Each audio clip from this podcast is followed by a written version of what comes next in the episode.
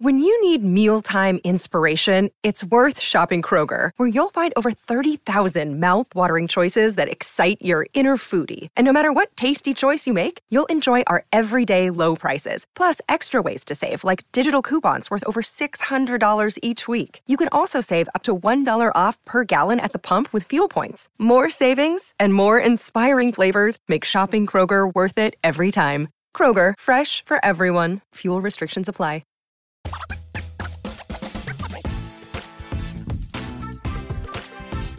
Hey, what's up, everybody? EarzUp in depth. We are here, and let me tell you, after last uh, show that we had, you know, just a bunch of weird stories, I think we have some pretty quality stories tonight, Jeremy. Yes, there's stuff to talk about, and I'm excited for it. yeah, I know. It was almost more like we had to pick and choose about what we should leave on the cutting room floor, so to speak. Yes, and what we can actually bring to the bring to the show. Yeah, and shockingly, we picked these stories. yeah, yeah, but these are the most fun. Like I thought we would talk about like Nelson Nelson Peltz trying to get back on the board and do that. And it's like, eh, it's, I don't know. There, we just talked about it. That's it. You know, it. You well, also, I think it might be maybe we give it a couple weeks and let that play out a bit more before we talk about it because it's kind of just like he's like, I'm coming back, but nothing's really happened. I think he's maybe bought some more shares, but we might want to see yeah. what how that plays out before we really discuss it. So I'm gonna let that I'm gonna let that simmer. You let that simmer, brother. Don't let it boil over though, because that's a pain to get off the, the surface of the uh, of the stove. Oh, you, you almost know, can't even crust do that boils it. over. It's like impossible. No, you can't sometimes. do it. yeah, get it. Anyway, welcome to the show, everybody. Thanks for being with us tonight on a lovely Thursday. It's Halloween season. I'm very excited about that. I just went to the, uh, I was at my first chaperone moment where I was a chaperone at uh, Alice's school oh. going to the pumpkin patch, like oh. the classic dad thing to do, man. That's nice. And can I, let me just tell you, kids are exhausting. If you have yes. three children, um, in your house, I you should get the Presidential Medal of Honor or whatever. That is it was it was so in my group it was Allison two two people from her class, right? And these kids were everywhere. Yeah. Well, one kid in particular, one was like really shy. It was like the the, the both ends of the spectrum as far as personality goes. Yeah. One kid was like, "I'm gonna go get a pumpkin now."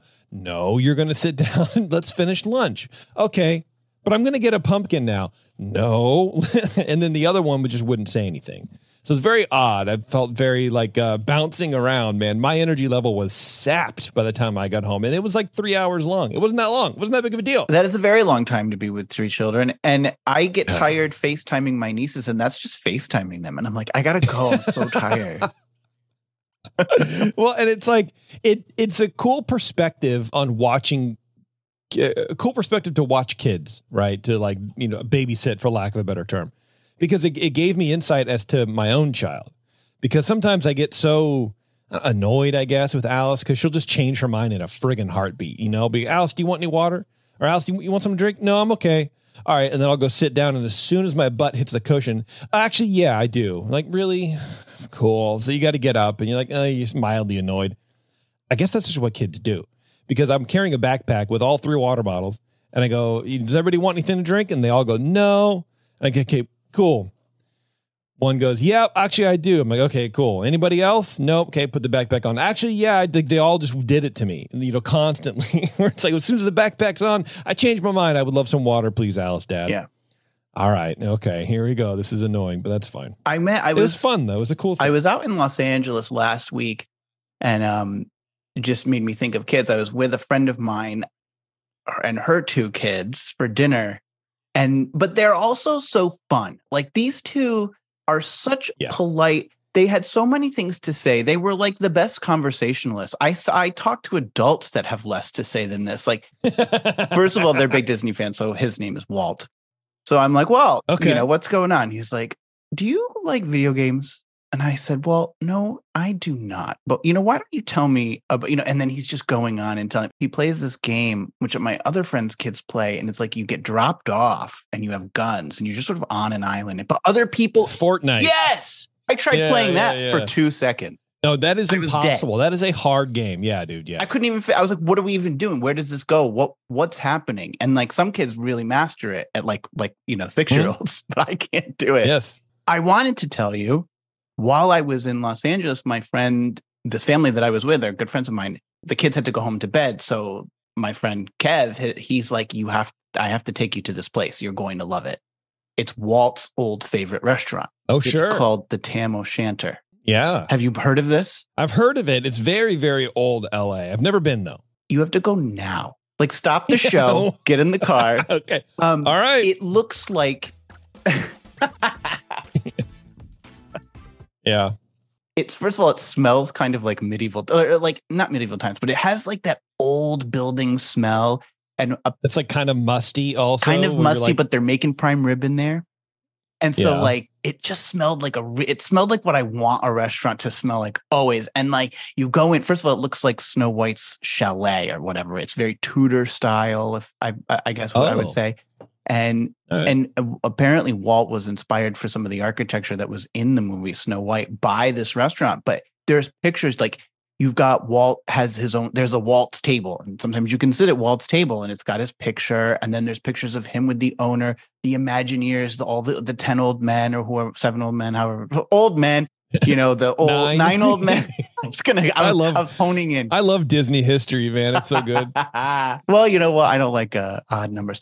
But so there was Yeah, the right, old yeah. men, and they're in there. The photos. I mean, this place, even like it's like those medieval like banners are hanging down from the ceiling, Oh, geez, Like, that sounds awesome. it that sounds exactly my vibe. and a Scotch selection that would send you to the moon. Every Scotch man. and bourbon is up there. Like it's a fantastic whiskey selection overall. We walked in, sat right at the bar. There was hardly anybody in there. The this guy, the waiter's from Scotland. He's chatting us up. The Tam O'Shanter. It's in Glendale. I can't wait to go back. That's amazing. That's to go now. awesome. Yeah, yeah. You like a prime rib, huh? You like a prime rib restaurant? well, we had already had dinner elsewhere, but I would order a prime rib if I was going there. It's kind of what they're famous for. um, next time you're in the city up here, House of Prime Rib. That's where you go. It's it's sort What of the same have? kind of vibey. uh, fish. Mm, A big fish Mm. house. Yeah, it's really weird. Uh, same kind of vibe where it's like dark lighting, dark wood, stinks of meat the whole place, and they have a great wine selection. They make good cocktails. It's same kind of similar vibe, but you know maybe a little more upscaley because it's San Francisco, I guess, not Glendale. I loved I don't it. First of all, I want to move to Glendale tomorrow. There's this place, Glendale's cool. Yeah, it's very expensive, but it's it's really pretty. That in Pasadena. Pasadena. Well, I think it's pretty close to Pasadena, but Glen, there was Yeah, this right next door. place called the Glendale Galleria, and they have you know a fountain that dances to music. You know what they just got rid of at Epcot. So this is this is a place that you go for free. Maybe that's where it went. And my friend Kev, he says to me, he's like, "Why would you go to Disney Springs or downtown Disney?" He's like, "This is better." Not only that, you can live there on the upper floor. There's like a Nordstrom, a Neiman Marcus, a Bloomingdale's, all sorts of shops. Is you know, like there's a Cheesecake Factory or whatever. I don't know, maybe not Cheesecake Factory, but there's places like that, right? And then above, Yeah. you can live there. There's condos and apartments. And I was like, why would I go anywhere? This is where I want to be. And a mile down the road is the Tam O'Shanter. wow, I love that for you, man. You can't beat it. No, you can't. I'm looking at prices in uh in Glendale right now. This is really nice. Um, five bedroom, three bath, 2,800 square foot house on a 0.36 acre lot. So you are you are up against it, right? And it's very like yeah, yeah. Um, it's very um, it's very like a Spanish that Spanish LA like 1920s 30s style with you know like the Spanish clay uh, roof and whatever. The inside looks abhorrent. It has to go. It's wallpaper everywhere. One point seven million dollars, Oh, wow. built in 1931. So yeah, you know, I don't think we're moving to Glendale anytime soon. That's all. That's all I have to say to you. Okay, good. Sorry. Yeah. But yeah, that area is awesome. I I do uh, I do like it, and it's it's a little pricey, obviously, but you know maybe it's worth it. Who knows? Yeah, I think it Um, might be right. worth it. They have an Epcot fountain. yeah. Uh, all right, Jared. Let's let's start it off, man. Let's do a story or two. You want to go first? Okay, I'll go first. Let me put my martini back down. It's to this new holiday party you should dash if you like being upcharged for more of your cash. I thought that was going in an entirely different direction, but uh, I love it. Yes, Disney has found another way to charge us more money to go to their parks, which I didn't think they could do. I thought we'd squeeze it all out, but they're smart. um, A brand new separate hard ticketed holiday event is coming to Walt Disney World, but not at, at Magic Kingdom. This one is coming to Disney's Hollywood Studios in the form of Jollywood Nights. See, I heard this and instantly I thought like Bollywood, but that's not right. but that would be cool. Imagine Disney doing a Bollywood thing. I think that'd be cool. Yeah. Well, I'm sure they would charge a lot for it. yeah, the yeah. one thing I know about it. Yeah. Uh, this new Christmas party will take place on select nights from November 11th, so starts pretty soon, to December 20th. Tickets are available for get this between 159 and 179 dollars for this four hour event. That's too much. Yes, it's too much. That's too much. Yeah. I mean, just for example, like the next expansion of Destiny 2 is $170 and you get free stuff with it. And that's like 100 or 200 hours of gameplay. Just saying. yeah. Well, I don't know if I see the value there, but we'll keep going. That's a bunch of skins in Fortnite, Mm. Step into a shimmering holiday scene with dapper decor and themed celebrations. Or sorry, themed decorations. Have another martini. You can delight in their merry mashups. I want you to get ready because there's a lot of alliteration coming your way from this Disney Of course there is. website. Uh, okay. of course. They live for this. They live for these moments. Go ahead. I know. You can delight in their merry mashups, Yuletide entertainment, including live bands, an all new stage show, and the Jingle Bell Jingle Bam nighttime spectacular, which that's not new. That's always happened to Hollywood studios. Now you just have to pay for it. It used to be free and now it's well, it it's used to be those part of the park. Now it's on, Oh you know, it was, it was their Christmas oh. show. oh, So, oh my goodness. All I mean, it might still be happening on non party nights, but you are, it's not like, yeah. you know, you're not getting it. right. You can delight. Oh, did I already say merry mashups? Yes, I did. Join in the fun during a spirited sing along experience at the Hyperion Theater, inspired by Tim Burton's The Nightmare Before Christmas. I, I can't think of anything that I would rather do less at a Disney park than go to a sing along. You know, I I would normally agree with you, but I love the music of this film so much that I that would probably be the only way you could get me into a sing along. Okay. So you'd go to this. Yeah. I would probably if I wouldn't pay for it. It's It sounds just like you have to. You have to like, Pumpkin scream in the dead of night. right? yeah, like I love it. I love that. I love all of the the scales that it uses. I love all that stuff. It's so awesome. I just think that that should be something that happens anyway. I don't think I should have pay $179 to do it. I agree. Enjoy favorite attractions with lower wait times during this limited capacity event. So I guess that is a plus. But didn't we go to this park all day? Like, why do I have to pay extra not to wait on all these lines? Didn't I pay Genie Plus all day to get on these fast rides? And I have to pay more for limited. I don't get that. So, um, plus meet some beloved characters for Spirited Seasons greetings. And while we're talking about spirits, Jason, cozy up with a cup of the Sandy Claus hot cocoa, which is topped with cherry whipped cream, quote unquote, uh, available available for purchase.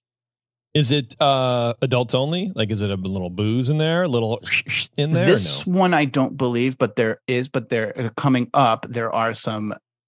What is this? Shimmering sips, like their Twilight Daiquiri, which is only available to guests 21 and over. Drink responsibly.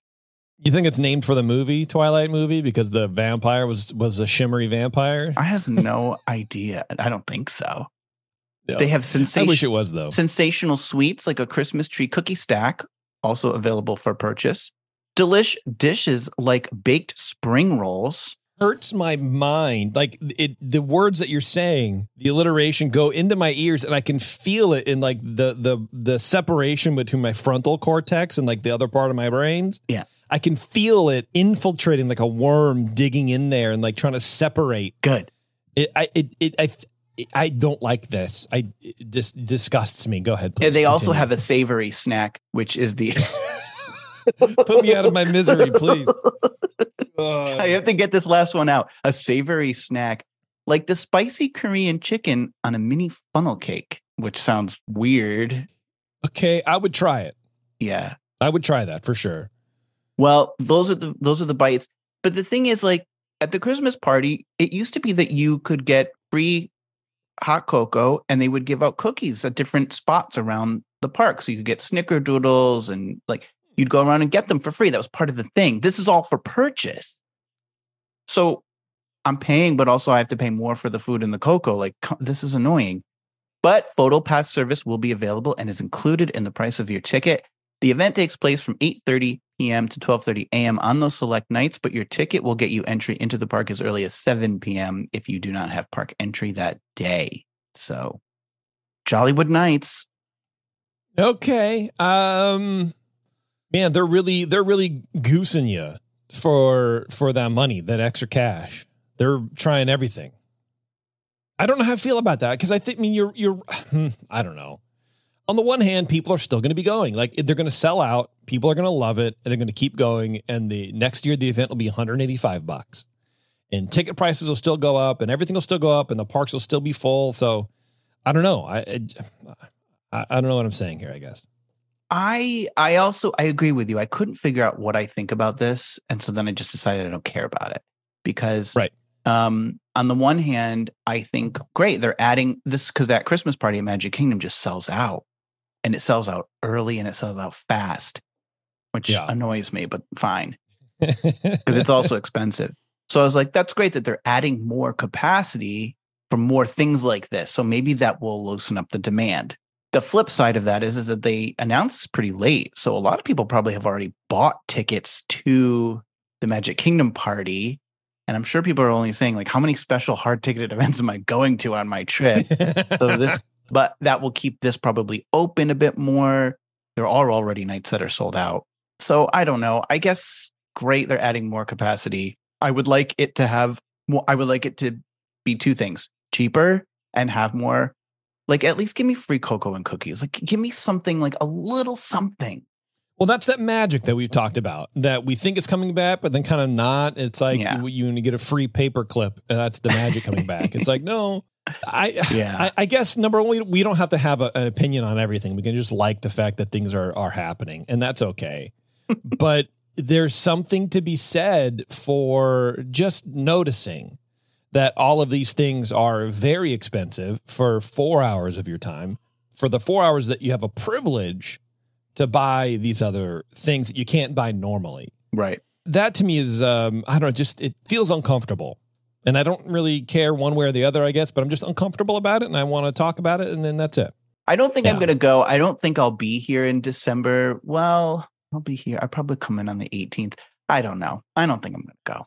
I don't think I want to spend $179 for this. I don't even I don't, like Hollywood Studios. That park sucks. It it doesn't sound like that's it. That's all I got to say. Okay, good. All right, you want me to hit you up with one? Hit me with a, a good one. All right. Well, I don't know if I have a good one, but apparently Disney has revealed the size of ESPN's business for the first time, and uh, I'm talking about the bottom line. Everybody, just let everyone everyone relax a little bit. Oh, like its profitability. Yeah. So what they weren't telling us, they were telling us the volume, like the sales volume that it does, or like its its net income, but they weren't telling us its profitability. I think so. Yeah. Um, so apparently, Disney is looking for a strategic partner to help ESPN manage its transition into the streaming era. So they're looking at, you know, because ESPN's still on basic cable, and like apparently they're trying to take that off basic and just stream uh, streaming only. The network's high profit margins may help explain why Disney isn't looking to sell the asset completely. So they're looking for someone to, to come in and help manage it, to maybe sell a little piece of it to them, and uh, you know, and still own it because people want people have wanted them to cleave ESPN off of the books for years, you know, and uh, no one's really known what it makes for the company, but now now we know. ESPN delivered more than 16 billion with a B, Jeremy, 16 billion dollars for Disney fiscal year 2022 and 2.9 billion dollars in profit. Okay, so that's what like uh, 10 well, how much is that 11% what did we say? Yeah something like that i guess. I don't know. It was uh, 16 billion was the cost and 2.9 uh, you could call it three why not you know? $3 billion in profit. By comparison, T, uh, Disney's entertainment business, which includes its streaming services, linear TV networks, and TV and movie studios, brought in $39.6 billion in revenue and 2.1 billion in profit during that same period. So everything else that uh, that Disney does is not as profitable as as ESPN because I guess the costs are so are so much lower. The data shows just how much ESPN's business relies on carriage fees from cable TV providers over advertising. ESPN makes up most of the revenue within Disney's sports segment. Well, yeah, what a dumb thing to put in there. Within that segment during Disney's fiscal year 2022, the majority of revenue came from affiliate fees that cable programmers pay to distribute ESPN, which was 10.79 billion versus advertising, which is 4.4 billion, and subscriptions and other forms of income, which is 2.1 billion. Okay, so that's the 16. That's the 16 breakdown. Yeah, exactly. So subscriptions and everything else, ancillary stuff, is only $2 billion. But uh, the fees that cable programmers pay for the privilege of having ESPN on their network is $10 billion. Okay. That is crazy to me. Yeah. So I, I w- look, I would be um, looking to not sell that cash cow off either. Except that that 10 billion keeps shrinking, right? Because people are cord cutting. Yeah. So they is that what's happening? I think so. Disney CEO Bob Iger, uh, you know, uh, previously, I think in January, announced a sweeping restructuring of the business earlier this year, essentially undoing most of the organizational changes made under former chief executive Bob Chapek. As part of those changes, Disney said it would divide the company into three parts entertainment, which is streaming TV and movie studios and TV networks, sports, which is just ESPN, and experiences, which is parks and products. So that's where we're that's where we're seeing uh, the sports section is just ESPN for right now, which of course it is, and it's giving Disney about three billion dollars in profit. The company said last month it nearly doubled its investments in theme parks and cruise lines. Disney Experiences division earned $28 billion in revenue for the fiscal year 2022 and $7.2 billion in profit. And so you read these things about how much profit the parks and cruise lines are making. And it's because of things like you just talked about. Here's a package of 175 bucks for 4 hours in the park and you can buy other stuff. Prices are going up. It's mind-boggling to me how much money this company makes and they still want to get every last dime of your vacation savings. And it's shocking at how much the the park's profit dwarfs the others. It's not like it's close. It's like, oh, here's Yes. this. Oh, and then there's these other things that we've met, you know, we mince around. Yeah. So here's another here's another article that was very similar in the same line from CNBC. It says Disney's restructuring has triggered some changes in how the company shares its financial details, shedding light on just how strong its theme park businesses is, are for its bottom line. According to a Wednesday filing, so this is fresh news, Jer.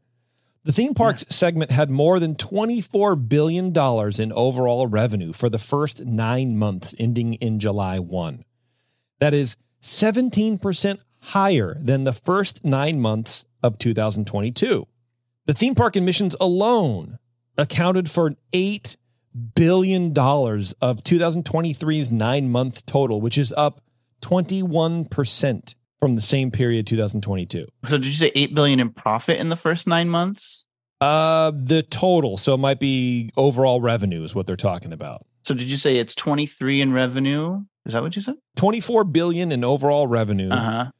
and That's- theme park admissions alone were 8 billion. Oh, theme park admissions. Okay, but profit. So seven into what did we say? Seven into 24 is 30. That's 30%. So even as a percentage, like if if ESPN's per, profit percentage is 12%, this is Yeah. making 30% profit. yeah. So like it's a Yeah. fat, like it's not even like it's making a lot of money, but the the margins are narrow. The margins are very big here. Yes, of course. Yeah, because what's the you just have maintenance cost and staffing now at this point, you know? Yeah, I mean they take you- out the, they don't have to have to plug in that freaking fountain anymore because they turned it into a planter. I hate them. And then so we're talking a little bit about how restructuring has changed how they reported numbers. Previously, Disney reported retail and wholesale sales of merchandise, food, and beverage as one category, and merchandising licensing as another. But now these revenues are being disclosed as three separate categories: parks and experiences merchandise, food and beverage, and merchandise uh, merch- merchandise licensing and retail, and park licensing and other. The categories of theme park administrations, uh, admissions, and resorts and vacations remain the same. Disney and Universal's domestic parks, as well as region players like Six Flags and SeaWorld, have reported lower attendance this year. Travel agents have pointed to higher ticket prices and a rise in trips to Europe as the major factors in declining domestic theme park attendance. But Disney doesn't really seem to be affected by that necessarily. I mean, they're still they're still rocking and rolling. That's it. That's what I got for um, sort of uh, you know financial news, I suppose you can call it. Oh, financial news. Okay. Yeah, it just it it seems wild to me that there's uh, that there's such a demand to go back to these parks, but everywhere you go online, people are complaining about the prices. And uh, and we talk about this every time there's a price increase. And I I don't know anybody who's happy with the prices but people are still going constantly, nonstop, giving this company $8 billion just off of turnstile numbers. Well, I don't know. So take this with a grain of salt because it's just one observation on one night by one person. But I went to Epcot the other night. My friend and I drive over. We pull into the parking lot. The parking lot was so packed. I've I haven't seen it this packed. And it was a Tuesday. It was a Sunday night. It was Sun. It was this past Sunday. The parking lot was all the way to the grass. Like there were no empty rows. Gee. And I'm like, how is this a thing? I haven't seen this like this ever in all the times I've been driving over here. But when you got into the park, it wasn't crowded. Like, yes, there were people, huh. but it okay. wasn't crowded. And even the lines, like we rode, like we looked at stuff, we are like, oh, the lines are pretty average. They weren't crazy. They were just spaceship Earth was 10 minutes, whatever. I think it's because everyone going is a local the hotels are not, there's no capacity. The park was a bonus park that day. So it didn't count towards your reservation count. So I think that they're, they are, Disney World is having to rely more and more on locals because these hotels are so expensive and all the associated costs. So, and that's why they're giving us these crazy. I on the last in depth we did, I talked about all the discounts that are available on hotels over the coming six months. So the people are going in there, but it's because they drove. They didn't arrive on bus or monorail or boat. That's my belief. That's what I observed. Okay, interesting. So, and by the way, also we got a dining reservation, and the park was like dining reservations were up for the taking. You could eat anywhere. Oh, geez, which is unusual, also. Yeah, that sounds nice. Yeah. Um, what do you got left, Jer? You got a couple, couple things, huh? I have two. I have a bit of a more serious story, and then I have a game for us let's to play. Do, okay, let's end on a game because I love a game. Let's so let's do your game. serious story. We'll take a okay. break. We'll come back. I got a couple things to chew on a little bit too. So all right, well, that sounds great.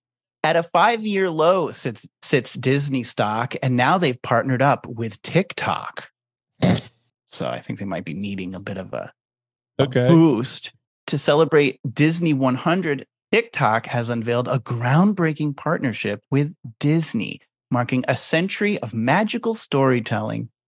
This collaboration is a first of its kind content hub on TikTok, showcasing content from various Disney brands, including parks, Bell, all the Star Wars, you know, all the things they have. This hub offers a blend of nostalgic theme songs, iconic moments, and exclusive behind the scenes tours of the Disney campus, which I don't know why that's just not on Disney Plus since we're already paying for that. That's what they need to be doing for all of this. That's the original content people want to see. Right. That is it. That is the stuff. No, what I uh, someone posted a screenshot of like you. I guess on Disney Plus, there's a section where you can go to like new, new on this, new on Disney Plus, and it was the weirdest selection. Like no one wants to watch any of that. I wish I could find it. oh my god, I probably could find it. Maybe during your mm. story, I'll find it. Okay. Starting October 16th, which I believe is behind us, in commemoration of Disney's centennial, TikTok is offering its vast community of Disney aficionados a distinctive destination within the platform. It allows fans to immerse themselves in a magical interactive experience where they can relive stories and memories. They can view videos from different Disney brands, craft their own videos using Disney themed music and effects, participate in daily Disney trivia, and even collect and trade character cards of their beloved characters, which sounds so terrible. They're really trying. They are really trying very hard to do something, and they are throwing anything at the wall, and the, whatever drips down slower is the winner. It sounds like drip down. I don't know. There's a bunch like then it's just like people talking. Asad Ayad, uh, sorry, Asad Ayaz, chief brand officer at the Walt Disney Company. Meanwhile, what does this guy do all day? Brand officer no one. Yeah, what's a brand? I didn't know officer? that anyone was being a good steward of any of these brands. It seems to me they've watered everything down. Nothing seems to be holding true to some brand DNA. You've got gambling going on over at ESPN. I think it's highly questionable that Disney would even be partnering with TikTok anyway, and I'm going to get into why soon. But like, who's who's who's looking after and nurturing the brands here. So I don't know what he's up to. Uh, but he says that, that, this is a chance for him to highlight Disney's century long leadership in creative innovation and storytelling, blah, blah, blah. Um, Disney will also become a TikTok TikTok Pulse Premier publisher, allowing advertisers to deliver ads adjacent to some of the most premium entertainment and sports content from Disney on TikTok's For You feed. So, okay. Yeah. So, like, I I'm just wondering, what do you think about all this? I mean, it's a natural thing. I think Disney needs to be on TikTok. I don't know if they need to partner, like, you know, partner necessarily, but that's just what the corporation's going to do, right? They're going to they're going to try to get some money out of it or a, a bigger benefit, but TikTok is where you got to be for for creative marketing like that. I think it translates really well for what Disney's trying to do. Way better than Instagram and clearly better than Facebook because no one's on Facebook but, you know, the older generation, you know, and that's who you're, you know, you're already speaking to them. They already know. They've already been to the parks. They've already grown up doing it. They don't, you don't care about them. You want the TikTok generation. You want the 14 to, you know, 35 year olds. That's what you want. Hmm, okay. So I, th- I, I think it makes a lot of sense for them. Okay. I mean, you also said that they need to be in the virtual. What was when they were doing the virtual reality? Yeah, the metaverse. You're like, they have to be in it, chair. They have to. Absolutely. Yeah, that worked out. Yeah, yeah. Well, I think metaverse is crashing, and I think they're it's moving like mixed reality, which is like augmented reality. Um, I think that'll be big if they can if if Disney can figure it out. If they can put enough money into it to figure it out and make it work, I think it will be a smashing success. But you know, that remains to be seen. Okay. I think it's questionable that Disney would partner with this particular social media platform. I sh- I'm, I'm sure that in a vacuum, and you say, oh, it's, you know, it's where all the kids are, but there's a lot of questions about the uh, safety and security and privacy that go along with TikTok. And there are many people who believe that people really shouldn't be giving their information to TikTok. According to a report in the New York Times, governments have expressed concerns that TikTok, which is owned by the Chinese company ByteDance, may endanger sensitive user data. Lawmakers in the US, Canada, and several European countries have pointed to laws in China that allow the Chinese government to secretly demand data from any Chinese company and also from its citizens for their own intelligence gathering operations. And so that's what that's doing is it's creating a if China decides that they want certain data, certain information, they can get it because all that information will be stored at ByteDance, which is partially owned because any company that's Chinese is going to be partially owned by the Chinese government. And so um, several governments and institutions around the world have said, like, actually, you shouldn't even have this on your phone to be sure, this year, China broadened the scope of its already sweeping counter espionage law in a move that analysts warn could create further legal risks or uncertainty for foreign companies, journalists, and academics. The new language in the amendment to the law suggests that any organization and anyone can be suspect and anything can be counted as a threat to China's national security. in the arbitrary application of this law, that will definitely have a chilling effect according to the New York Times. In 2020, the entire country of India banned TikTok. You can't use it anywhere in the country, which is huge because uh, India is the second most populous country on earth. Other countries and government bodies, including Britain and its parliament, Australia, Canada, the executive arm of the European Union, France, and New Zealand's parliament, have all banned the app from official government devices just this year, several cities, including New York City, have barred government workers from downloading it as well. And so, my point is that there's clearly a groundswell and clearly a lot of various agencies. It, the um, I think the University of Texas at Austin are saying this isn't something you necessarily want to be putting your private information on. And I think it's not such a good look, particularly for someone like Disney, which people trust, that you would be luring kids essentially like that's where like Disney Disney's primary art, audience is kids. So kids are going to want to sign up for this and have to hand over their information to something that could be used nefariously by a foreign power. Okay, I I have a lot to say about that, and uh, I'll try to distill it down. One, I don't think well, I don't think luring is the right is the right phrase, but also like if you're a kid and you are and you know that Disney's on TikTok, you're probably already on TikTok. You know, I, I don't think it's out of a vacuum. I don't think that it's uh, the partnership is to necessarily get people onto TikTok, but it's to get at the people who are already on TikTok. But I don't know, you know, who, who who's really to say. Um, as far as like the data stuff goes, as far as I know, you don't you think know, they so they you don't think TikTok Yeah. looks at this as like an opportunity to grow its users? I I think they do, but But then the goal is um, to I- get more people on. TikTok really TikTok really doesn't advertise necessarily. You know what I mean? You don't see commercials for it. right. So how are they going to let get the word out, right? You know, maybe just word of mouth or whatever, and people might sign up for it, but I don't think they're going to sign up for it because uh, because of Disney. It might be a, th- a thing that they, uh, oh well, that's cool. Okay, maybe I'll maybe I'll do it. I'd be interested to see if they can tie user numbers to the new implementation of the Disney partnership. But isn't having Um, content the whole point? Like that's how they get users. Like if they have more Well, content, sh- I mean, new sure, unique things. Yeah, sure. I just don't think that the Disney brand is going to be driving somebody to go, okay, now I'm going to get on TikTok. So then, what's in it for TikTok? Uh, I mean, well, I mean, it's you know, it's it's like Target partnering with Disney, or any company wants to be partnered with Disney. I think it's a brand recognition, it's a brand boost for TikTok. Um, A I boost think it might be more. Well, I, I think it might be more like um, because there was a whole attack on TikTok where they had the CEO or whatever uh, come in and testify before Congress, and he said, you know, look, all the information is stored on data servers in Virginia and Singapore. It's not even stored in China. Mhm. So he was alleviating a lot of these fears that people were having. And I think a lot of the banning of TikTok apps have been, um, or the app has been sort of out of fear because it's tied to China. I'm not saying that China is perfect. Um, but like we, you know, American companies and other companies have already been scooping up and hoovering up our our information for years.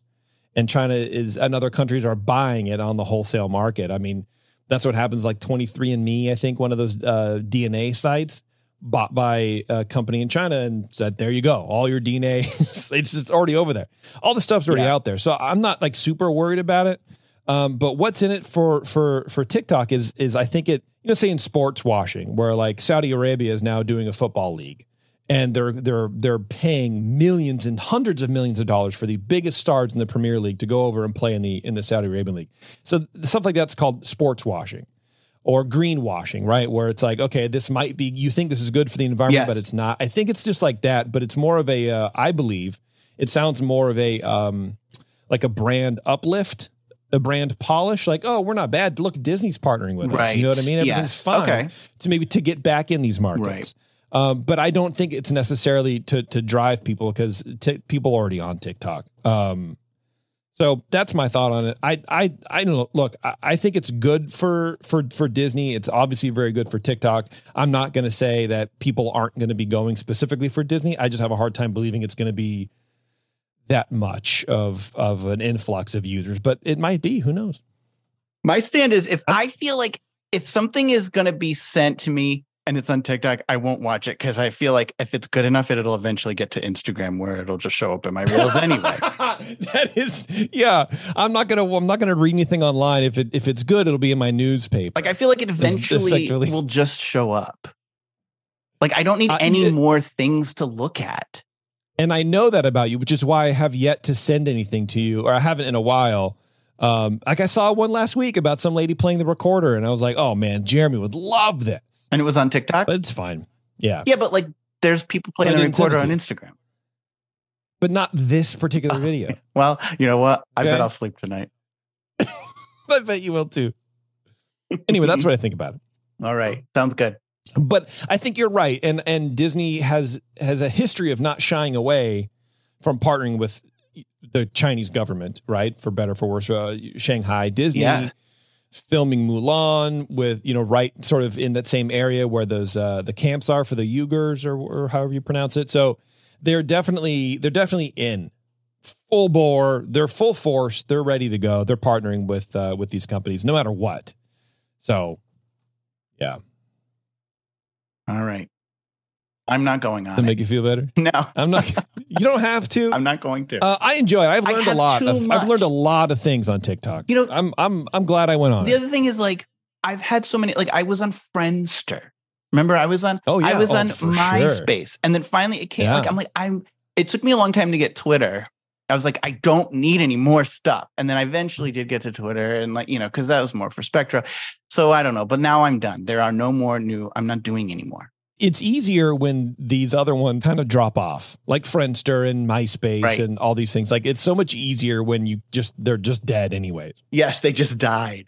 Yeah. Yeah, I've learned a ton of stuff on TikTok. I'm happy I'm on it. I enjoy it. You you and it's I like the algorithm on TikTok cuz it's not as ad focused where Instagram they don't show you your followers as much or the people you follow because they want you to follow other people and they want everyone's accounts to grow. TikTok isn't like that, so you can Mm. get really targeted stuff. Sometimes it's weird, but I don't know. I've I've I've I've gotten into plant propagation because of videos on TikTok. I love it. I'm having a great time. I'm li- listen, I'm not singing the virtues of Instagram. I hate Instagram. It's just that this is the devil I've decided to just tie myself up with. So like that's it. See, you know? And that and that's all you got to do man. That's what my therapist would say like it's okay as long as you know it and you don't be harsh on yourself. But like yeah i mean you know it's not like zuckerberg is an angel either and you know he's selling your data.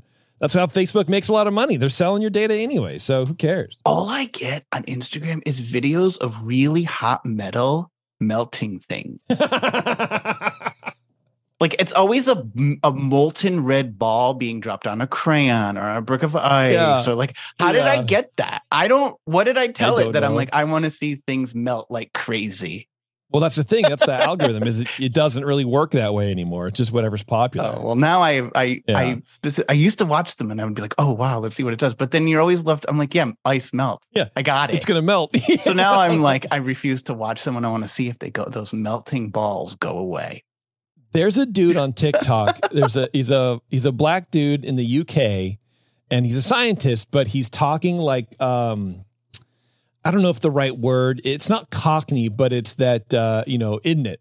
Where he he'll, he'll like take apart a battery. He goes, check this out. Man's got battery, isn't it? And he's like taking it apart and he's dropping like you know, magnesium will do this. And he's doing like backyard science experiments, Mm. but he's just has this really like um yeah, I don't know, st- like I guess street talk. It's fascinating stuff Mm. because he'll just like take apart a battery and just like do these melt all this stuff. And you, I don't know. I like that sort of like, you know, in it and uh, you know, man's man's got a man's got a battery. I just think that's I don't know. Anyway, whatever. Who cares? We're off topic. Let's go take a break. we'll come back. We got some more stories here. We're going to look through what's on new on Disney Plus because Jeremy's right. It's a fever dream of weird stuff. So hang on, everyone. It's EarzUp in depth. We'll be right back. In depth, reporting Disney news that's probably not made up. What's going on, everybody? At the break, Jeremy was t- telling stories about me, and I appreciated it. Yeah. If you if you are the yeah, he comes back. I was talking because he here's what he here's what happened. Okay, how about we just talk about it? He okay. leaves me. I don't know where he goes. He gets water. And Yeah. and I'm Say left- goodnight to my child. Oh, and says goodnight to his child though. A noble thing to do. Yeah. So he leaves me here with the chat room. So I have to entertain basically Brian. And so I like start telling stories and whatever going on and on. And I was like, and then I saw him come back. I was like, okay, he's back. And he goes, oh, what? Were you talking about me? And I'm like, the ego on this one. yeah. Well, the cool thing about me, though, is I know it, and it's all right. And I said I You was know? talking about my hopes and dreams and aspirations for the new nighttime show coming to Epcot, Luminous, the story of us. Oh, I can't wait for that.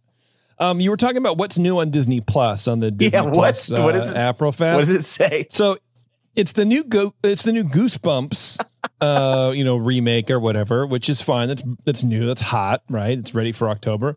Uh Disney Once Upon a Studio, which is their 100th uh, celebration thing and I hear it's really good. We're talking about it a lot in Discord. Like people are like that is a, it's a beautiful thing, it's touching or whatever. right? Okay, but can I just interject? Sure. Do whatever you want. There's a trailer for this, or there's a trailer basically on on Twitter. All of the Disney social media platforms tweeted out this video. It's about two minutes long. I don't think it's a trailer for that this thing that's on on Disney Plus, but it's basically just Okay. like a celebration of the last hundred years, and it's like movie clips and clips of people in the park, and just like like um Aren't we great? yeah, like recordings of Walt. Yeah. Which okay, so I have a few things to say about this. One, it's like Walt going like quality will out, give the people what they want. Do And I'm like, yo, the stones on these people.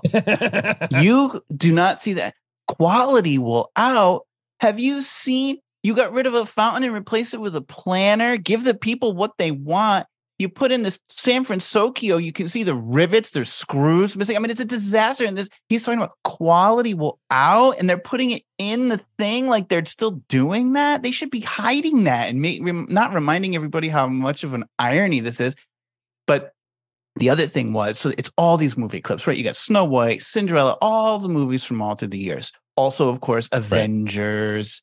Right. Two clips of this new Wish that's coming out. Uh, Avatar. I love a celebration of the last hundred years. Uh, to let's put in a thing of that nobody's seen yet. Uh, two clips of Wish, but uh, like we got like one, we got six seconds of Snow White, but not one clip of of Mary Poppins. Oh, interesting. That irks me. Like you, I cannot believe. First of all, it has more Academy Awards than any Disney movie in this hundred years. It's the the one that won the most. Are you kidding me? Is it what's more iconically Disney than Mary Poppins? Julie Andrews was the voice of Disneyland's 50th anniversary celebration. They parade Dick Van Dyke out. He can bear, he's dancing. I don't know what's going on. But then no no mention of that. But I got to watch two clips of Wish and Avatar celebrating 100 years of Disney. Are you guys kidding me? I felt like that was such a snub. I grew up on Mary Poppins. I love that movie. It makes me very, very angry. Clearly. um, so we have one studio. then we have uh, Disney's Haunted Mansion, which I just saw recently. The new Haunted Mansion movie. Oh, the new one.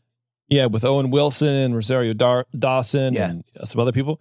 I uh, uh, I was disappointed in it. I wanted it to be more. Taryn liked it. Okay. There were a bunch of nods to uh to the ride of course, and a little bit of uh, maybe Disney World vibes in there too. In a couple like stair like that staircase room that you guys have. Oh, you don't have the staircase room? Nope. Hmm. Do not. Um, but overall, I just I kept sitting there watching this thing, going, "Why does this exist?" there was no, there was no point. Like the plot was very sort of bad and fractured, and there were a lot of different plot points that didn't make any sense, like A, B, C storylines that were just like, this is not an interesting storyline at all. It's like they had one thorough, you know, uh, throughput, right? And then they they needed a little bit of extra drama, so they they put these weird characters in. It's like I don't like it. Um, I didn't like it. I didn't. I'm not going to watch it again. I didn't like it. Mm. Um, but you know the little those little boy who played uh, Rosario Dawson's uh, kid, he was great. He's a good actor. Okay kind of cool, you know? So that was neat. And, uh, you know, the effects were great. I think it was shot well. I did like some of the stuff that they did. I liked the music. The music was awesome. Oh, okay. Music was great. Yeah, because it was very uh, sort of chilling. They took a lot of the really nice chilling moments of the of, of the ride music and wove it really beautifully into sort of some, some new uh, background music in the in the movie. It was great. Okay, I thought that was good. cool. That was the best part. Yeah, that was the best part. Um, other than that, it was like, eh, why did this didn't need to happen? But whatever. You got Loki, you got The Simpsons, and then you start getting in weird PJ Masks Power Heroes, Dancing with the Stars. This is all new in Disney Plus. Harry and Meghan, a sh- a royal romance. And the soft filter they have on these things would uh, would make Cybill Shepherd and Moonlighting blush. like it is oh, God. massive. then you have Grumpy Cat's Worst Christmas Ever, which why wouldn't you put a Christmas movie about a cat on Disney Plus in October? Why wouldn't you? Why not? You know? Mm. Um, Forever, which I guess is a boy band. Ancient Aliens, which just feeds conspiracy theories throughout the world. I love Ancient Aliens. Wrapped up in Christmas. My Ghost Story, which literally looks like something you would see on like I like Investigation Discovery. It's very bad font. Um, and then yeah, just weird stuff. Criss Angel Mind Freak is new to Disney Plus. mm, jeez. yeah. Yeah. There's They're weird raising stuff, prices on this service. Yeah. Yeah. Yeah. Yeah. Yeah. For sure. Uh, before we get to the next story, summer is uh, is gone, but man, in the Bay Area, it was 95 degrees today in mid October. Yeah, San Francisco hit like high 80s, low 90s today. It was as hot inland here, and I'm two hours away from the city. It was as hot here as it was in San Francisco. That's bizarre to me, but you That's know, whatever. Um, so it's still prime time to be drinking some nice, refreshing, crisp beers. And our friends of the 21st Amendment are celebrating the return of the warmer days that will get here. I'm told it will get here at some point soon with their popular and everyone's favorite seasonal beer, Hell or High Watermelon Wheat. And they also have Hell or High Mango, which it's my favorite now. And we were up last week at the um, in Humboldt County on the Lost Coast, they call it, uh, just taking a little vacation. Oh, And they had they had Hell or High Mango there at the place. oh, how nice. I was like, wow, this is really nice. That's really cool. So I got to grab some of that, and it was fun. The brewers of the 21st Amendment brew an American wheat beer with real watermelon juice or mango juice, creating a refreshing, fruity, and quenching beer, or what they affectionately call summer in a can. Hell or High Watermelon Wheat will make any weekend barbecue or beach time activity that much better. While, get them while you can, honestly, because these things go away. Can. Can these things go away when it gets colder? And if you're out here in California, it's I don't know when it's going to get cold, so who knows? Uh, but when you come out here and visit the California Bay Area, be sure and stop in at the 21st Amendment's San Francisco Brew Pub at 563 2nd Street, which is just two blocks from where baseball is played. And also be sure and visit the brewery tap room just across the bay in San Leandro with an outdoor beer garden. I'll wrap up my stories with this with this really lovely story. Um, there is rumors, Jeremy, that the Galactic Star Cruiser Hotel is coming back, but in a different form. And this is all uh, based around a survey that was sent to people, I think last week. well, maybe it'll just come back in like the form it always should have been, which is just like a themed hotel. A normal hotel, yeah. yeah, that would have been nice. And they could have been they could have done it bigger too. Um, and just had just a really normal looking hotel, but comfortable rooms. themed. Yeah, right. Yeah. Uh, if you were on one of the last voyages of Star Wars Galactic Star Cruiser, the $1 billion hotel and live experience housed in a stout gray building on Walt Disney World property, chances are you had something waiting for you when you got home an invitation to take a survey about your time on the ship. Disney closed the ambitious Star Wars hotel at the end of September, less than two years after it opened, which was uh, you know forty eight hundred dollars for two people for two nights, a live-in experience for fans of Star Wars. Now, this article says it's the brainchild of former Disney CEO Bob Chapek, but I, I mean, this thing would have taken years to get approved, so I don't think that he came up with the idea. well, why But not? wasn't he in? Wasn't he in Parks and Experiences? I guess before he was the president of Parks and Experiences before he was CEO. Oh no, Oh, so he maybe he greenlit it. he probably did. Interesting. Um, apparently, the fact is that uh, the Star Wars Hotel never turned a profit and was a quote unmitigated disaster for the uh, for the company. And uh, from SF Gate, they're saying that um, the Galactic Star Cruiser in Disney World was billed as one of a kind Star Wars experience. Each two night booking was meant to feel like boarding a cruise ship. Yeah, yeah, yeah. We all know. But at about $4,800, the cheapest tier offered, Disney fans complained that it was too much for two days. In May, barely one year since opening, Disney announced it was shuttering Galactic Star Cruiser. At Wednesday's earnings call, again back in August, Disney attributed a dip in the theme park division to a quote, decrease at Walt Disney World, primarily due to higher costs and uh, the planned closure of the Galactic Star Cruiser. Interim Chief Financial Officer Kevin Lansberry said the company is looking at an accelerated depreciation of $250 million for the Star Cruiser, which is in line with the earlier numbers given by the park's uh, chairman, Josh D'Amaro. In May, DeMauro estimated 1 million to 150 million in depreciation in both the final two quarters of 2023. So they're saying that basically they're taking a $250 million hit per room the Galactic Star Cruiser. They just never recovered their money for it. But uh, a unusually specific survey, which is obtained by The Wrap, which is this article, uh, was given to guests on the final voyages, suggests to some that current CEO Bob Iger and other Disney executives may be rethinking their decision to close the Star Cruiser completely. Questions in the survey, some say, point to a desire to rework and reopen the attraction as a more streamlined, less costly experience. Quote, it's better than 50 50, says Len Testa, president of touring plans and co-author of the unofficial guide to Walt Disney World. That's his chances that the Star Cruiser return. Better than 50-50. I mean, sure, dude. I don't think you're going out on a limb for that. That's like the like like the least prophetic quote that you could have given this people is it's better than 50-50. It's probably 51-49. yeah. Uh, yeah, I don't know. Okay. I mean, because you have the building. Here's the thing about it. You have the building. It's not gone. I guarantee you it looks the same on the day that they close the doors as it does right now. They're sitting there. Nothing's happening. So of course they're going to use the building. So you could use the building as a gift shop and and and he could be right and go, "Yep, see, I told you." It came back, just not as what we thought it would be. I don't know, whatever. He says if they were going to lock the doors and walk away, they wouldn't be emailing every person who was on the Star Cruiser to do a survey about how it might change. I don't know, man. I guess, dude. So I don't know. Did they give us any of the questions? Uh, I'm looking for right now. Actually, I should have had this planned and I didn't because uh, now there's a whole bunch of um, ads here. So you got to skim through all the dumb ads. Ultimately, only 71,000 guests experienced one of the 274 74 voyages of the Galactic Star Cruiser, not counting repeat guests, of which there were supposedly a surprising amount. So you had 71,000 unique guests on that over two years. That's pretty good. That's better than I thought. The hotel had an average occupancy rate, Jeremy, of 70%.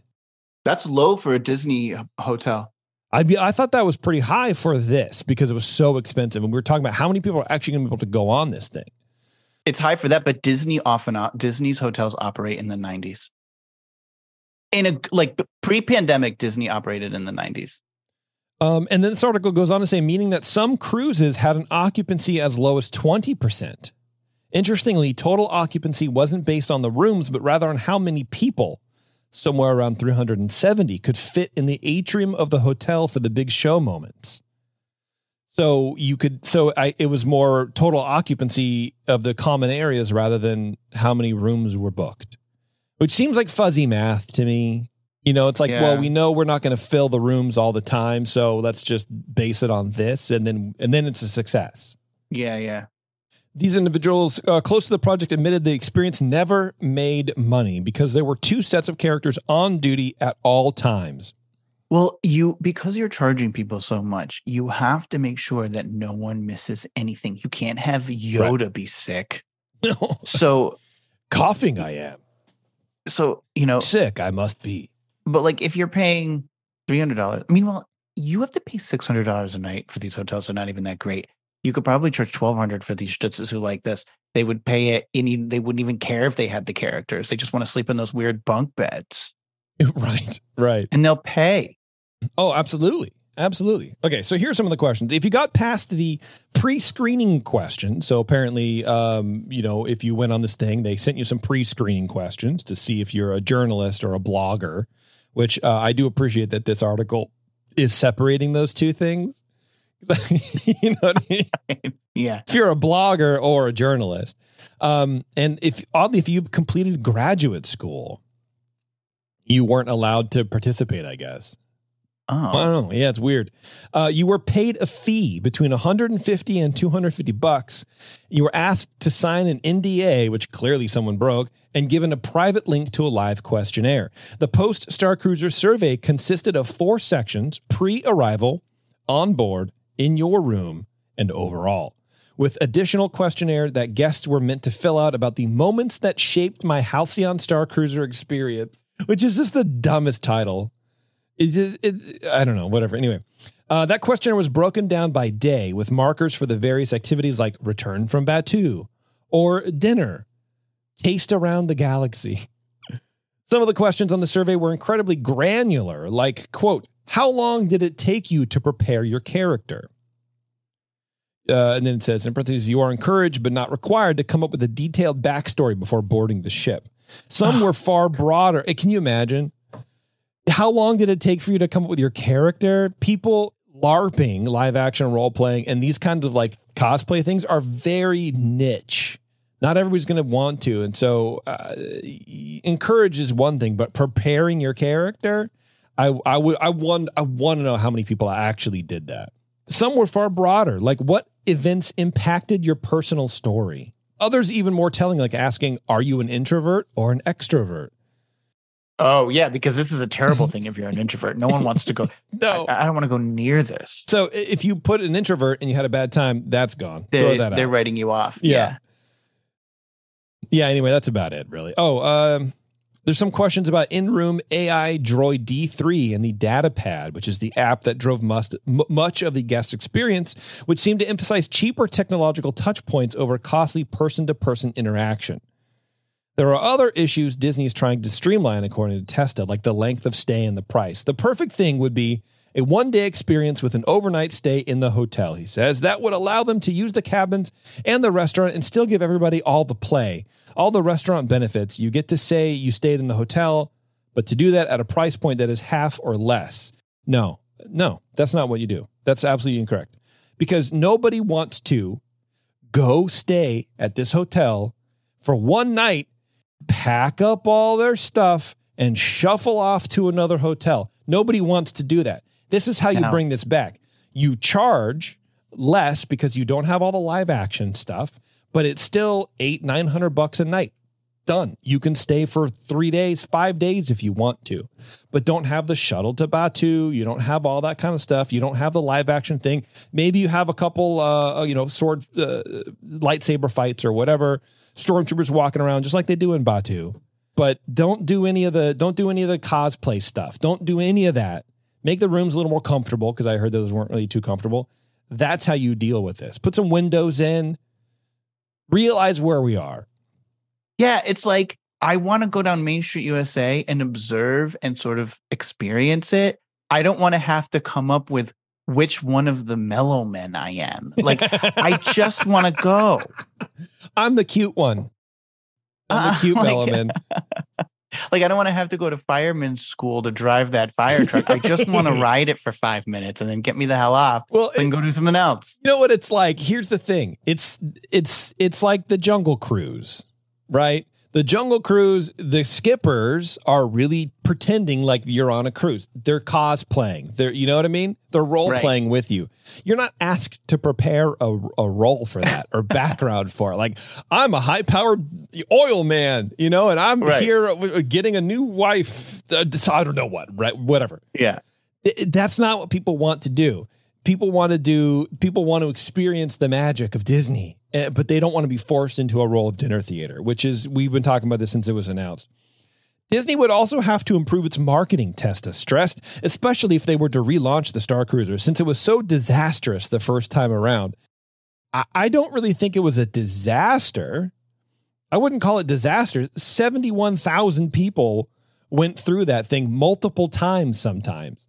I wouldn't call it a disaster. It didn't work well. They should have, instead of closing it, they should have reworked it. But uh, I don't know. Disaster, I think, is doing a lot of work in that in, in that sentence, man. It had a, it had an occupancy rate twenty percent lower than the average Disney hotel. I and it and it hemorrhaged money. I don't and it, But I always knew that it would. Everybody always knew that it would. That was part of the thing. We talked so about just that. because you knew it was going to be a disaster doesn't mean it wasn't a disaster. Well, I- it was I'm- a disaster. I'm saying it was a failure. I don't think it was a disaster.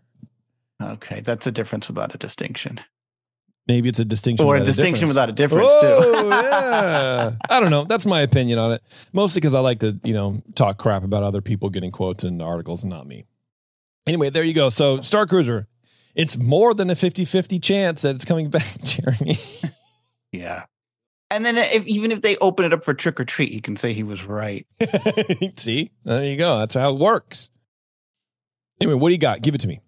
The Candlelight Processional is part of Epcot's Christmas festivities, and it's showcase some new showcasing some new celebrities. Oh my goodness. Go The- away, Jeremy. How dare you poison my brain with these things? The Candlelight Processional will be returning to Epcot this year. This is a wonderful presentation. I love it myself. And as you know, Jason, each year the concert series, which depicts the Christmas story and the birth of Christ, is highlighted by a string of celebrity narrators who join the orchestra and massed choir of Disney cast members in telling the Christmas story. Each year, Disney unveils some new performers as well. Are you ready to find out who the new Yes. celebrity narrators are this year. I am always excited for these announcements, having never ever been. Um, I love who they drudge up, uh, like those people on TikTok who do magnet fishing in like the canals of France. just throw these big electromagnets in and pull up locks Yes. and bicycles Yes, and yes, just stuff. That's exactly what this is. So go ahead, tell me who, who's going to be there. I'm going to say this. You so what I have done is I have sent you nine, or sorry, n- yes, nine audio clips. Ah, this is the game. All right, let's do and it. you, we're gonna, I'm gonna play you, or you're gonna play the, the sound from each one. You have to guess who that celebrity oh, is. goodness. And I'm going to tell you, I'm going to go out on a, a limb here and say that I think there is a less than 50 50 chance that you will get any of these right.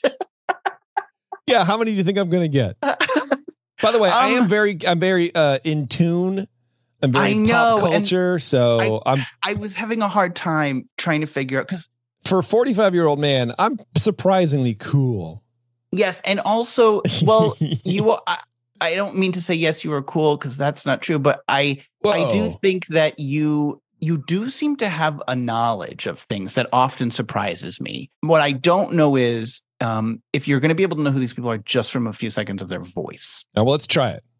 Let's go with number one. By the way, I would tell you this, I would get zero of these. All right, let's try. Here's number one. Be honestly, I do go to therapy, but I, it's just hard. Like, for job security. Oh, girl, I know. I waited a long time for Because that's a good. That's good. Y'all win how many seasons? six. Six. That's a lot That's job a long- security. yes. That's good. And also, I just miss my friends. Yeah. And I miss telling these beautiful stories that people can relate to and I can relate to.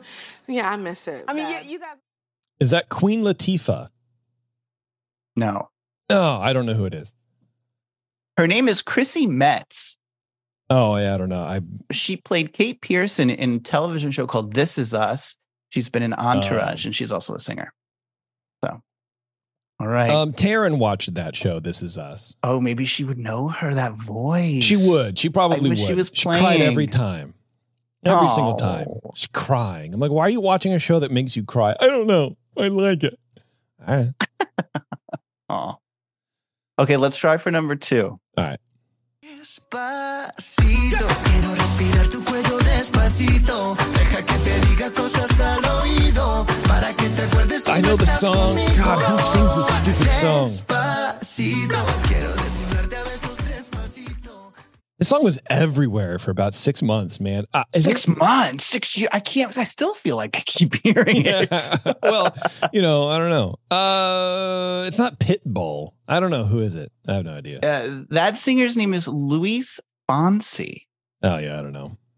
and he's joined with someone else in that I can't, a more popular artist, but I can't remember who it is anyway.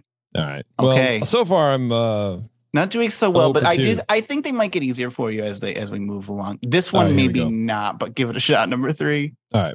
Bye bye, Bertie. I'm gonna miss you so. Bye bye, Bertie. Why'd you have to go? Couldn't tell you. Couldn't tell you. That is Ann-Margret. Okay. Ann-Margret is a Swedish-born actress, notable for being a former flame of Elvis Presley. She starred in Grumpy Old Men, Bye Bye Yes, Birdie, okay, obviously, and Sure. Viva Las Vegas. All right. Ann-Margret. I'm surprised she's still alive, but- Ann-Margret. Anne Margaret's heading to Orlando. She's going to read the story. Awesome. Can't Okay. wait. You have to get number. You're going to get number four. All right, let's see. How did. How did you just. And you. What's. Look, if you could just buy into this whole I'm the devil thing, it'll save us both a lot of these questions. Maybe I should call you a cab. Although it's gonna be hard to find one that'll go to hell this time of night. Ooh, what a delightfully piquant So wit. we're not looking for Elizabeth Hurley because that's who the lady was.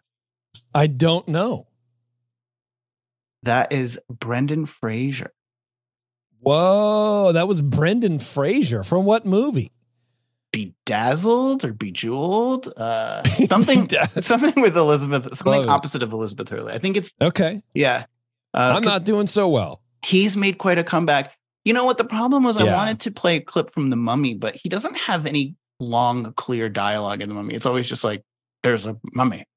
Like you can't, you know, like it wasn't enough. Like it was mostly uh, Rachel Weisz the whole time. So- Sure. All right, number five. Okay, maybe you'll get this one. I get it. You're just following the rules. You're a nurse, an underpaid, underappreciated nurse who might need some help making ends meet.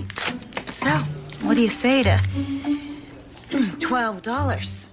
I can't, I don't know. My first guess was Reese Witherspoon, but I don't think that's correct. Who is that? Do you want? Well, I don't know if you're gonna get. She was on Desperate Housewives. Does that help? No. Eva Longoria. Oh, God, I wouldn't know. I wouldn't know. Okay, this one I don't like this game. This game was hard. this one. You're good. This one is very close. Actually, and Taryn would get this one. okay, that's good. Number six.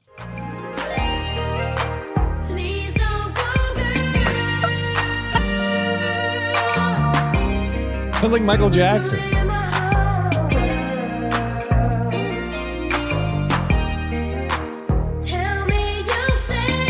Is it Michael Jackson? Sounds like Michael Jackson from the Jackson Five.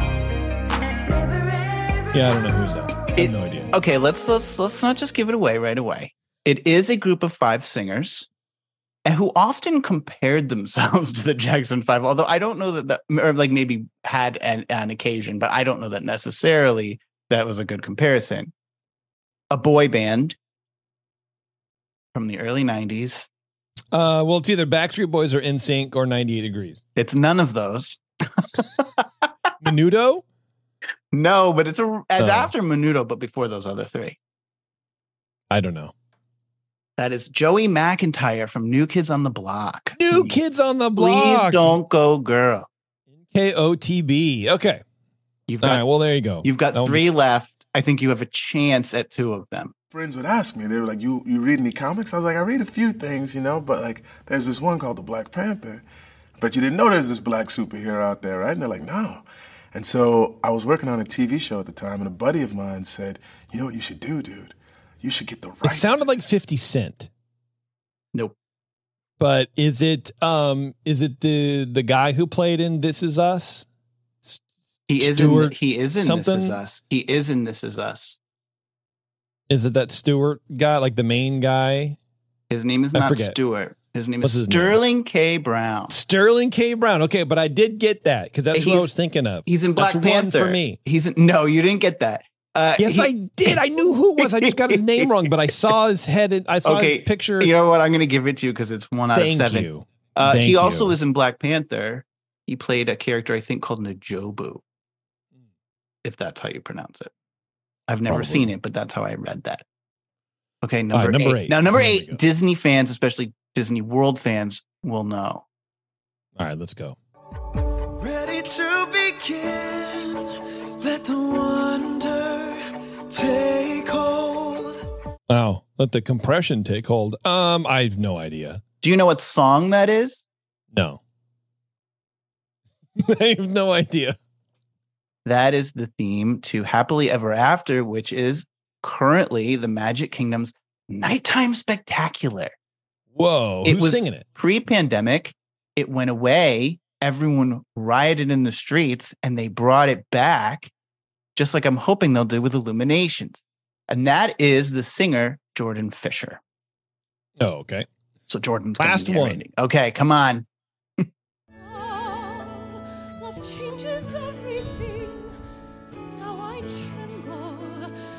No idea who this is. Oh my goodness. In the world will ever be the same. Love, love changes everything. Days are longer. I have no idea who that is, man. Couldn't tell you. I couldn't tell you. If there was one that I could guess, it would be this. Um, that is Audra McDonald, known for Broadway musicals such as Porgy and Bess, Ragtime, Dreamgirls, and Carousel. That is her singing Andrew Lloyd Webber's Love Changes Everything from the musical Aspect of Love. oh, sure. That song is so good. And she did that with two other singers in uh, the Kennedy Center. It's a wonderful recording. Anyway, that's Audra McDonald. Uh, so she will be their Broadway star. Those new narrators join a lineup of returning celebrities, including the beloved Disney fan John Stamos, as well as Marlee Matlin, Matlin and of course, Neil Patrick Harris. Oh yeah, of course he has to be there. I think it's he's contractually bound. So we've got quite a lineup. I think if I I want to see, oh my goodness, I want to see Audra McDonald, I want to see Brendan Fraser, and I want to see Joey McIntyre. I would love to see Brendan Fraser doing that. I love that he has he has made a resurgence Yes. in Hollywood. I have not seen The Whale, which is kind of the movie that put him back on the map. Yeah. But I know he's doing a bunch of stuff now, and uh, he just seems like such a a wholesome guy. Like you know, when you see actors interviewed, and you can tell sometimes they're just sort of pompous because they've had everything handed to them or whatever. But Brendan Fraser does not come off like that. He just comes off like a normal dude who happened to have been really famous in the '90s Yeah. and then that's and then went through some stuff, man. And now he's on the he's on the other side of it, and he's coming back, and I'm proud of him for that. I You like what we like a well i like you know he he had i guess some humbling experiences i don't know what he went through but he wasn't in hollywood for a while and came back and you know so uh, we like a comeback story here right Yeah, sounds good, man. I love it. Yeah. All right, well, that's all I had, Jeremy. That's all you had too, we're gonna get out of here. oh well you know what sometimes i like to be helpful so i am going to toss one other thing out there and that is that shop disney right now currently is offering annual pass holders a discount so if you can't get to the parks but you're in the mood for some disney product at a discount now through october 29th take your annual pass and uh, go to shopdisney.com where the sh- i guess they have an app so some savings for you do. people how about that They have um someone posted in Discord today that uh, Shop Disney has the um they have Haunted Mansion like village sets now. yes they do They look amazing. I wish I had three hundred dollars to spend on it, but uh, they well look awesome. you don't need 300 if you use your annual pass on shop I disney don't have one. Also, Uh, that thing is also on Amazon, and I think it's cheaper. I don't doubt it. And if you, and it's also on don't it. eBay, and it's like three times the price. those of course. All right, everyone. Thanks for joining us again. I really appreciate it. If you are listening uh, live, or you know, if you listen to this before next week, uh, today's the nineteenth. We are going to be doing our spooky stories next Thursday. Oh, fun! Uh, I'm excited about that. Jeremy, you want to write a story and come on and read it? I thought you already did it. Nope. Mm, next Thursday, I'm busy. Yeah. okay. I'm busy hand blending some tea. I can't like I don't know. All right, I am. I thanks a lot for thanks a lot for tuning in. I appreciate it. And uh, till next time, we'll see. you.